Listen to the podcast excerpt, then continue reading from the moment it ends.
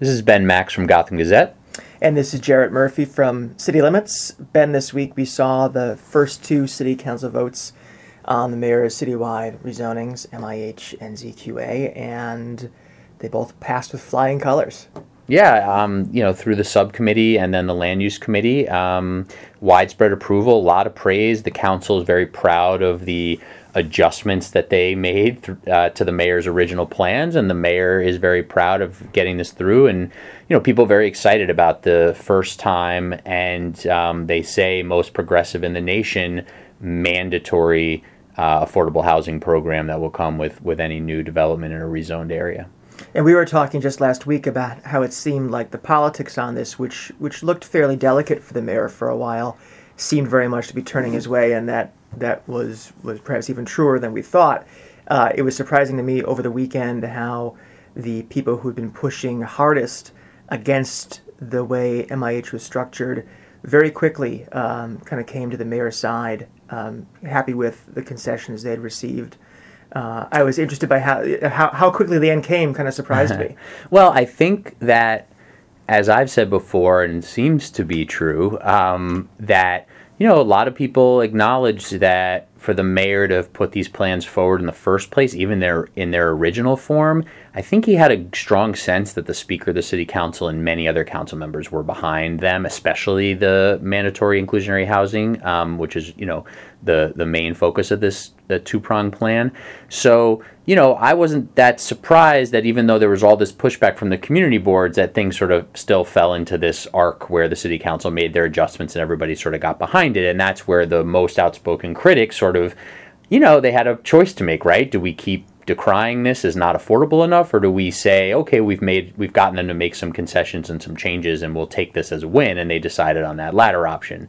Um, what's really interesting is that we saw in the votes, though, still a couple of dissenting voices. Um, one council member, Jumaane Williams, who uh, has been called, you know, sort of the loudest voice on the deeper affordability levels, uh, decided to vote no on the MIH. And then, you know, a couple other council members who voted yes expressed some of their reservations. Yeah, and that was fascinating. The Williams' argument was that the way it's set up now, where each rezoning will see the local council person and the council as a whole and the city planning commission decide on what kind of an affordability template to layer on. Um, and that by, by doing that, city council members could effectively choose to exclude lower income groups because of the way some of the tiers are structured, which is interesting because we've had a lot of arguments over the past couple months about the implications of these ideas mainly about you know what role lower income uh, tiers would have in them, and this idea of MIH sort of reinforcing some income segregation really hadn't been articulated until the day of the vote. It was really interesting. The fight all along, as you said, has been we need to create units for, for people making lower incomes. We need to get this affordability level down. And then all of a sudden, when there were tweaks of that nature made, the tweaks also came with these sort of mandated carve outs that, you know, because you're talking about average income levels that these apartments have to be affordable for, you know, there's a lot of room to sort of play with those numbers or not go that deep. And they they negotiated in some of the options a carve out where 10%, let's say, of, of the units have to go to the lowest income earners. But one of the options doesn't include that carve out, and that's what Councilmember Williams and others were saying. There's a problem here that council members with developers are going to choose that option that doesn't mandate some of the units for the lowest level income earners, and we're going to see sort of this heightened economic uh, segregation. And that's fascinating to me because I think you know underlying the whole De Blasio plan is this idea that we want to have community generated planning, that we want communities to have some agency over their future. Um, and that's always come with this tension between citywide goals and the goals and desires of folks who are incumbent in a neighborhood. And so, you know, it's it's generally agreed it's a good thing for communities to be able to charge their own, chart their own future. Uh, but in this case, Williams is hitting on one potential problem, which is a, community as it exists now could set up its MIH program to exclude the possibility of lower income people coming in, which is interesting. And, and is one of the things we'll see play out now as we move beyond MIH and ZQA. They'll be voted on by the council next week. They'll become the zoning law. But that's really just the first of a long set of decisions to determine what this actually looks like. You have the individual rezonings of neighborhoods, and then you have decisions like 421A. Right. It, it's going to be, you know, the, the full council will obviously vote these through. Um, it'll be very interesting to see how many no votes there are on both MIH and ZQA. There's still some, you know, rumblings about some of the parking stuff with ZQA, which led one council member to vote against it in um, in committee. But you know, as those go through, then we say, okay, pretty soon the council's coming out with its you know changes to the East New York plan, which will be led largely by Councilmember Espinal. Um, what is he going to push for in terms of these MIH choices? You know, what where's where's he going to land, and how does that then you know move things forward as we get to the other neighborhoods like Flushing and you know parts of the Bronx and East Harlem? And so you know that'll that'll be very interesting and and I think, as you you said, it was sort of late to the game. Some of this discussion about these these carve outs at the lowest levels of MIH. So, does that line of thinking and argument gain any steam here? You know, I mean, could could it even before the full council votes next week? I wonder if a few people are going, huh? You know, that's kind of interesting. Uh, they'll still pass, but I think uh, as we get to the neighborhood level rezonings, that's going to be something really interesting to watch. And then you mentioned 421A. I mean, what do you, what do you, what's the latest you're thinking on that? Uh, well, just you know, when you look at what the HPD and the city did to study uh, the marketplace before they began coming out with their ideas in MIH. A lot of it is, pre- all of it is predicated on 421A being there. And this, of course, is the state level tax break where if you agree to build some affordable housing, you get to not pay property taxes for right. a really long time. Which has been wired into affordable housing and housing development in the city now for, you know, more than a generation.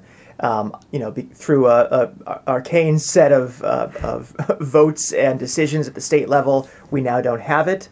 And uh, the question has been asked several times in this process what happens if it doesn't come back? And especially now that some of these MIH options do push lower on affordability, uh, lower in terms of income tiers than the city even studied for its feasibility study, all of which hinged on 421A. I think that's a huge question mark. Uh, and so I think you know state legislators and the governor are going to have a role in deciding what the outcome of this plan looks like. We've always known that. As you mentioned, city council members will have to choose what kind of MIH program to have in the areas that are rezoned. And then obviously a lot of decision making will come down to individual developers. You know, if there are two options for MIH in their area, they get to decide which one they pick. And when they pick one, they get to decide what mix of units satisfies the MIH averaging. Um, so a lot of the, you know, I think this vote sets up a framework, and that's how the mayor has always cast it. He's not, you know, deluded us on that. But filling in that framework is going to take uh, several years before we see not only what the rezonings look like, but how the market responds to it. You're getting at something really important here, and this is I always know, do. Well, obviously, there, there's um, you know, this is sort of a pet peeve of mine. Is you know, people have come because they've been such a hot issue. You know, these two citywide rezoning proposals have been called the mayor's housing plan, and what you just hit on yet again, and what we're talking about here is that there's so many moving parts, and some of the mayor's housing plan even includes this 421A tax break that isn't even something the mayor can control. He tried, and of course, you know, the governor, for his reasons, um, certainly didn't let that move forward. Um, so, so there's a lot of moving parts here. The there's so little discussion right now on the state level about 421A uh, Assemblymember Keith Wright, uh, you know, of Upper Manhattan, has put forward a new uh, proposal about you know some some incentives for affordable housing building, but many people are saying that's not a replacement for 421A, and uh, Assembly Speaker Carl Heastie, who should be De Blasio's biggest ally on this stuff, he sort of said publicly that they're still waiting for the union and the real estate industry to come to an agreement, and clearly that didn't work before the expiration of 421A. So I don't think we're going to see a 421A deal in time for the state budget at the end of this month, and who knows when we might after that. And you know, I think the paralysis on that to this point has surprised me, even having watched New York State government for a while. At some point, one assumes that something will be developed to replace 421A or restore it. But as time goes on, there's a practical impact to that delay because you know the deals that were in the pipeline that qualified for the tax benefit already, they are being built out but at some point, we'll hit the point where new ideas, new plans should be coming kind of onto the radar screen. And if this is still in limbo, um, it's going to stall those. And I think the production that the mayor is counting on to make this a denser, more equitable city, in his words, uh, it, it's not going to arrive.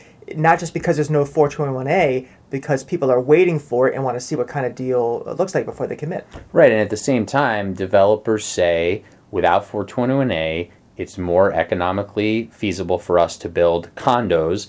We build, sell, and we're out versus rental housing. And that's where you get, you know, a lot of these sort of problems persisting about middle income and, you know, working class New Yorkers who just can't find an affordable place to live.